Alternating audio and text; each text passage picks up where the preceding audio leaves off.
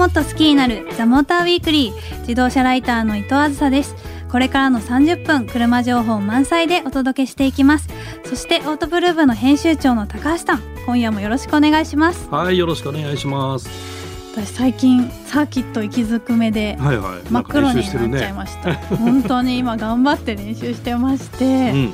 あのマツダのロードスター耐久レース、メディア対抗のがうん。もうすぐあるんですけれども、なるほど。それに向けてうん。今走り込んでますので、おなるほど、はい。どんな感じですか感触は？どうだろう。今日はねうん。桂さん、モータージャーナリストの桂さんがいらっしゃって、うん。その話もちらっとしたいと思いますのあでペアドライバーなの？そうですね一緒に走ることになってますんで心強いはい引き続き皆さん桂さんとの話もお楽しみにということで自動車ライター伊藤浅がお送りする「ザ・モーターウィークリー」今夜もよろしくお願いします.自動車ライター伊藤浅がお送りしているザ・モーターウィークリー。今夜も車情報満載でお届けしていきます。早速メッセージが届いていますので、ここでご紹介したいと思います。ラジオネーム MT 大好きさん。えーいろいろとメンテナンスや修理をされているかと思いますが今までで一番大変だったメンテナンスまたは修理はどのようなものがありましたでしょうか？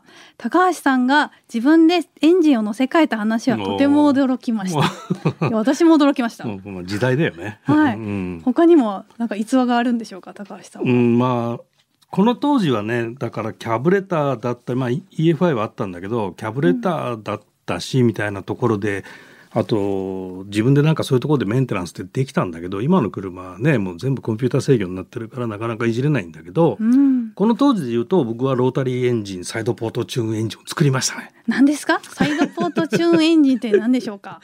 RX7、はい。SA 型に搭載してたやつで 12A と 13B ってあったんだけど、その 12A のエンジンをベースにほう。吸気ポートがサイドポートって言うんだけど、うんうん。吸気ポートの形状を拡大するとほパワーが出るっていうなるほどのがあって、うはい。まあ、エンジンを下ろしてばらして、え。ーでそこをリューターで削って、はい。で鏡面仕上げに仕上げてえ。ーエンジン組み上げてえ。ーで RX7 に乗せてはい。どんだけパワー上がったかっていうのを雑誌の企画でね当時オプションっていう編集部にいたんでそれを連載してやすってましたね。はい。で自分で矢田部に高速周回路の試験場があってうんそこ当時走れたんでね、ごいはい。そこ持ってって自分で最高速テストして04テストしてうんうん。でそのエンジンを読者にあげますみたいなね。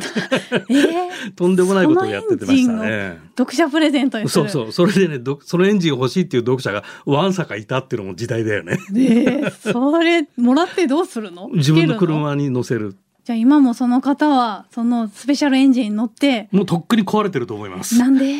そそうなんですか。まあ無理なチューニングというか。いやいやいややっぱりね当時もやっぱりそうだけどロータリーってその、なんていうのかメンテナンス難しくて、はい。うん、そうですよね、うん。よくそれを自分でめなんか修理というかん。いろいろチューニングするなと思って今聞いてました、はいではもう一つ紹介したいと思います、えーラジオネームサーキットウルフさん。あずあずさんこんにちは。毎週楽しく聞かせていただいています。体当たりチャレンジの動画も見させていただいていますが冷静に考えると食べているところが多いです。ね 鋭い。えー、体当たりチャレンジ。えーこのゆるい感じが楽に見れるので嬉しい限りです、えー次回の三菱車で行く体当たりはぜひグルメツアーなども企画していただくと面白いかもです。楽しみにしています。ありがとうございます。チャレンジしてください。えー、ていうかもう体当たりチャレンジがどんどんね、うん。何の体当たりなんだっていうね感じになってきましたけども、うん。まあ、楽しみにしていただいているのは嬉しいですね。でこちらまた来週体当たりチャレンジ放送しますので皆さんも楽しみにお待ちしていただければと思います。はいはい。ということで、サーキットウルフさんと MT 大好きさんには番組オリジナルステッカーをプレゼントします。さあ、この後はモータージャーナリスト桂真一さんをゲストにお迎えして話題の新車をピックアップします。The Motor Weekly. 自動車ライター伊藤梓がお送りしているザ・モーターウィークリー。さあ、ここからはモータージャーナリスト桂真一さんをゲストにお迎えして話題の新車をピックアップします。桂さん、よろしくお願いします。はい、よろしくお願いします。お願いします。桂さんもかなり車のチューニングやられてたのではないでしょうか。実は僕もオプション出身なので、ああ、そうだ。あの同期というかまああの高橋明は先輩ですけどね。はい、はい。じゃあ同じようなことを日はい々まあまあそうそう皆さんやってたほという、ぼちゃんはツインエンジンのいやいや、まあ、ツインエンジン。あれいやいや違ったっけ？うん、あれは違ったね。でもそのね、さっき言ってた、えー高橋さんがチューニングしたエンジンをはい取りに来たやつも、実はこの業界の編集長をやったって、もう、もうその後ね。そうなんだ。すごいつながりですね。面はい、ということで、まあ、今夜もピックアップする車をご紹介していきたいと思うんですけれども、まあ、まずは3人それぞれの印象を持っているフーリップに書いていただいているので発表していきましょう。はいえーリスナーの皆さんは何の車なのか想像しながら聞いてみてください。ではまず私からいきます。ドドン。癖が強い。癖がつ言い方が悪いな。癖が個性がある？癖がはい。ままあ、わかるわかる。はい、パッと見の印象でございます。はい、では、はい高橋さんよろしくお願いします。変わってるああ、皆さん大丈夫かなこれ怒られないメーカーの人に。はい、では桂さんお願いし僕はま。ますともですよ。ドドン。はい。マルセイユのちょい悪。マルセイユのマルセイユのちょい悪やばいわからないかもしれ意味わかんなないい。ね。うんはい。ちょっと今回は難しかったかもしれませんが、えー今夜ピックアップするのは DS3 クロスバックです。えーではまず私からこの DS3 クロスバックについて簡単に説明させていただきます。えー DS ってまずそもそも何っていう人がいるんじゃないかなと、うんねはい思うんですけれども DS はもともとフランス車のシトロエンの高級ブランドえーそれが今はシトロエンから独立してラグジュアリーブランドの一つになっています。DS3 クロスバックはコンパクト SUV でサイズとしてはトヨタ CHR やホンダベゼルと同じようなサイズ感になっています。さらに全く新しいプラットフォームである、まあ、今後この電動化が進んでいくということでもう電動化も考えて作られた CMP というプラットフォームの第1弾のモデルになります。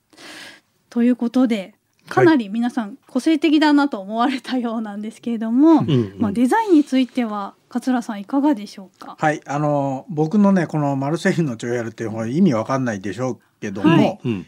言ってみれば変わってるとか、うん。はい癖が癖強い。が強いっていうのが含まれていて、はい。やっぱりその僕個人的にはあの C3 が好きなんですけどシトロエンの。あの可愛らしさが好きなんだけど、うんうんこう DS3 でもうちょっとこう共通項あるのかなと思ったらはい。結構こう悪な感じにいってるんうんと本,、うん。本には感じていて、はい。うん。であのマルセイユって話ははい。まあまあなんかフランス車だからちょっと意味分かんなくてもいいかなと思ったんですけど、はい。マルセイユってうん。僕はあのポール・リカールって近くにあるんだけどそのレースで何回か行ってるんですけど、でもあっちは行っちゃダメよって言われるぐらいの、はい。そういう危険な場所がある、はいまあまあその危険とうん。クロスバック絡めちゃ、お メーカーの人怒るかもしれないけど、はい。まあなんかちょっとその悪さ感がありますよねこれね。うんうん。うん。結構インパクト強いなと思いましたね、うん。やっぱり最近の DS の車っていうのが、うんうんうん。はい。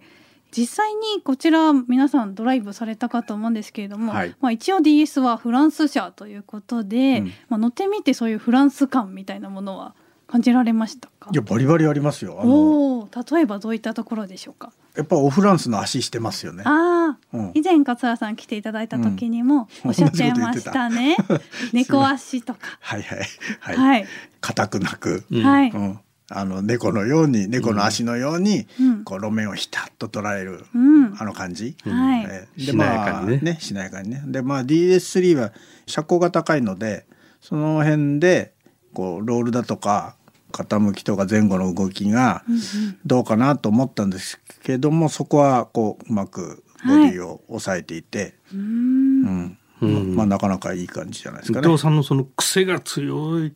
癖があって何、い。や結構、うん。ねデザインもパッと見うん。ゴージャス、うんうん。なんかハンドルとかもあのニョキって出てくるタイプだったりとかドアね。ドアハンドルね。ハンドルはい。がこう、ああ、はいシュッてこう、フラッシュサーフェスとかもはい。ね、出てきたりとか、うん。ああと室内も結構こうダイヤモンドみたいな形のキラキラがこう、うん。いっぱいあったりとか、うん。なかなか他の高級車にはないこう印象づけるインパクトが強い車だなと思っていて、うん。確かに。はい、うん。でもこういうのたまらない人いるだろうなっていうね、自分だけが乗ってる車みたいな形で、人とは違うのがいいっていうね。そうそう。いう感じかもね。はい、それにはまさにハマる車かなと、あそこを DS の狙いなんでしょうね、うん。やっぱね、この車はね、あのそう。フランスラグジュアリーってね、うんフランスならではのラグジュアリーを追求するっていうのがコンセプト、うん。まあ、この DS ブランド自体がね。うん。なるほど。でそのために素材とディティールに非常にこだわってて、うん。そのライフスタイルの提案っていうことも車のタスクとして背負ってるブランドなので、なるほどこの車をこうありますけど感度の高い方いかがですかっていうような提案型って言ってもいいかもしれないんだよね。うんうんうんだからまあ感性鋭い人だともうビンビンはい反応しちゃって、はいもうこれじゃなきゃみたいな感じになっていくっていうね。そうやってハマっていくモデルとしてはちょっとうんいいかもしれないですよね、DS。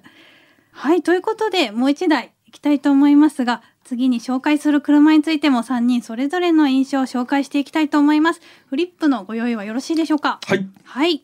ではまず私からいきます。ドドン元祖高級 SUV うんあかな？と思いました。はいはい。では高橋さんよろしくお願いします。ドドン。ドドン制服感。なぬ制服感コンクエストの制服ですね。コンクエスト。うん。へえ。あのスーツのせ制服じゃありません。あ、なるほど。今突っ込もうかなはい。では桂さんお願いします。はいかぶりましたお、元祖スポーツカー SUV あー。なるほど元祖元あ。祖。とにかく何かの元祖であるということが分かったかな、はいと思います。えー、2台目にピックアップするのは BMW X5 です。えーまずはこの X5 について簡単に説明しますと、まあ、BMW の X といえば SUV モデルっていうのはご存知の方多いんじゃないでしょうか。で X5 はその中でも最も歴史が長く初代は1999年にデビューして SUV ブームの火付け役、まあ、パイオニア的な存在になったということで、まあ、今回それが4代目になりました。えー BMW は SUV を SUV とあえて呼ばずに SAV はい。スポーツアクティビティビークルと呼んでいるのが特徴です。まあ簡単に言うと SUV の U のユーティリティではなくて走れる SUV アクティビティ。そうですね。うん。SUV でもまあ BMW のこういうの走る喜びというのを取り入れてますよというモデルになります。そうですねはい、はい桂さんもはい先ほど元祖スポーツカー、はい SUV とおっしゃってましたが、はい、SUV ブームの火付け役って言ってますけど、うん。まあ SUV 自体はねもともとあったんですけどそうですね。BMW が作るとやっぱりスポーツカーのように走れる SUV を作ったっていうことでうん火がついたんですね、これね。なるほど。うん。今回の X5 も乗ってみて、はい。そのスポーツカー感があったこれね。はい、あの今あのランボルギーニウルスっていうね、はい SUV があのすごく人気なんですけども、うんまあ業界的には SUV なのにスポーツカーみたいに走れるっていうことではい。すごく話題になっているんですけども僕はこの X5 はやっぱり海外で乗ってきた時にうん。エアサスペンションとはい。後輪のソーダだからあー4 4WS ですね言ってみればね。はい。でこの車のやっぱり最大の特徴はねボディの大きさ、大きさですか？僕はそう思っててうんうん。制服感っていうね。そう、何なんですなか。こコンケストっていうのはね、はい。結局はこれ幅2メーター超えてんのね。大きいですね。大きいのよ。で、うん。先代の X5 の相当大きくてはい。もう国内で乗るとなんかバカでかく感じるのね。でもそれがへねーその例えばすごくスポーツカーでパワーのある車乗ってる時にうん。飛ばさないで乗ってる時の余裕ってなんか独特の感覚があるじゃない？はい。わかります。ね大人、はい大人な感じとかさ、うんうんうんパワーあるんだけど踏まないぜみたいなとこあえてねあるでしょ？あえて、はいそれと同じようなこのボディサイズからあって。この大きさを持ってると、はいもうなんかね細かいことはどうでもいいよみたいなね、うーん。そういうあの自由にしなさいっていうねなるほど。そういう感触感覚がこう出てくるはい。サイズがあってへーそれであのいざ走ろうと思うと、SAV なのね。ああ。ちゃんとそのでっかいのが邪魔にならないわけよ。それすごいですよねこれはねちょっと強烈だなと。でまあ高級車なんでねあれなんだけど、1,000万切ったっていうのがね一つの話題ではあんの。1000万切ったんですか、この後あのアウディとかも出てくるんだけど、はい。アウディもやっぱり今まで1,000万超えてたのがね、うん。1,000万切ってくるのね。そうなんですだからかまあちょっと高級車すぎるんで、はい。あれなんだけど安くなったっ当ですか。安いって言っても900万とかですよねきっと。920万円からですからね。ギリギリだだからエアサスだと超えるのかな。うん、超えるね。そうです超えるちょっと値はい。段正確に分かんないけど、まあまあまあ、はい。はい。そういうところの高級車ではあるんだけども、その大きさを持って所有する満足感を持っていて走るとビシッと走るっていうのがうんうん。X5 って感じかな。うーんなるほど。ちょっと新型私まだ乗ってないので、うん。乗ってみたくなりました、うん。はい。で新機能としてリバースアシスト交代時ステアリングアシスト機能なんていうものが搭載されてるそうで、ううんん。まあ、通ってきたルートを自動的にこう記録してそのままこうバックで戻れちゃうっていう機能なんですかこれ直近は。50メートル？はい、の範囲でうん。袋小路みたいなところ入っちゃった時に、はい、ステア操作が自分でやってくれると。なるほど。今通ってきた通りに戻戻っくれる。っててきてくれる。それすごいですね。すごいですね。これうん。試した、X5 では試してないんだけども、うん。新しい3シリーズにはついているので、なるほど。でこれを試すと、はい、なるほど。あの内輪差分までちゃんと考えながらちゃんとバックしてくれるので、なるほど。あのこれだからどういう時に使うのよっていうと今ね今みたいなだから袋小路ではい、対向車入ってきちゃいました。こっちが下がってあげなきゃいけないっていうような時に有効ですね。確かに X5 大きいので、うん。自分でバックしようとして戻るのちょっと怖いですからね。もう X5 もだし、はい。そうじゃなくてもやっぱりそのね袋小路をバックで行くっていうのは大変じゃない、うん。うんだからそういう時には有効ですね。えー、こういう機能もありますと、うん。うんもういろいろちょっと X5 トピックあるので、ぜひ皆さんも乗ってみてください。ということで今夜は DS3 クロスバックと BMW X5 をピックアップしました。えー、桂さんには実はエンディングまで行っていただこうと思いますので、あはい引き続きよろしくお願いします。はいお願いします。自動車ライター伊藤朝がお送りしてきましたザ・モーターウィークリーエンディングのお時間となりました今夜は DS3 クロスバックと BMW X5 をピックアップしてお届けしましたが桂さんにエンディングに残っていただいていますが、はい。ちょっとお知らせがございます、えー今年もメディア対抗ロードスター4時間耐久ううん。ん、に我々ザ・モーターウィークリーチームで参加しますということで、こちらがですね9月7日の土曜日場所は茨城県の筑波サーキットで開催されます。はい。そしてなんとオープニングでもちょっと話しましたが私伊藤あずさもドライバーとして参加します。わあ 練習の成果が出るか。そうなんです。だから桂さんにね今うん。ビシビシご指導いただいておりまして、うん。その結果が出せればいいなと思ってますが桂さんもいかがですか？本番に向けて。まあ今年はねはい。あの我らがパパの堤智彦さんが、はいまあ、去年で本当は辞めるって言ってたんですけど、うんうん。今年ロードスター30周年っていうこともありそうですね。もう一回出たらどうですかって言ったら、うん。その気になってくれてうんうん。今年乗ります。おーラストラン。でそこではい。伊藤あずさんも乗る。んなんかすごいですよね。思いっきりプレッシャーだよね。本当ですよ。本当にそんないねやいやもうなるようにしかならないんで、うん。はいあのはい。まあ無事に完走できればいいと思ってますけど。そうですね、はい。我々頑張りますので。いやでも表彰台登んだよ。全然プレッシャーかけてる。これ何チームぐらい出てるの？25ぐらい？チームぐらい？25チームぐらい、はい。これ全部媒体。媒体です。メディア、はい。メディア対抗。自動車関連媒体、はい、対抗。ははいい、はい。なのでその辺の戦いも楽しみにしていただければ、なぜかなんか高橋さん一言みたいに言ってるけどこれ今年来ないんだよね。そう。応援してくれないんですよ高橋さんが。なのでちょっと皆さんリスナーの皆さんが来てくれれば我々も励みになりますのでね。ぜひ来てください。それでですねこのザ・モーターウィークリーチームからもチケットのプレゼントがありますのでぜひメールで応募してください。10名様にプレゼントいたします、メールアドレスは tm.fm 横浜 .jp ザ・モーターの頭文字 tm に続いてアットマーク FM 横浜 .jp です。応援メッセージもぜひ添えてください。そしてツイッターでも今夜の感想をお待ちしています。ハッシュタグモーターウィークリー847でつぶやいてくださいね。ということでお相手はモータージャーナリストの桂真一でした。ウェブマガジンオートプルーブ高橋でしたはい自動車ライターの伊藤あずさでした。来週もこの時間にお会いしましょう。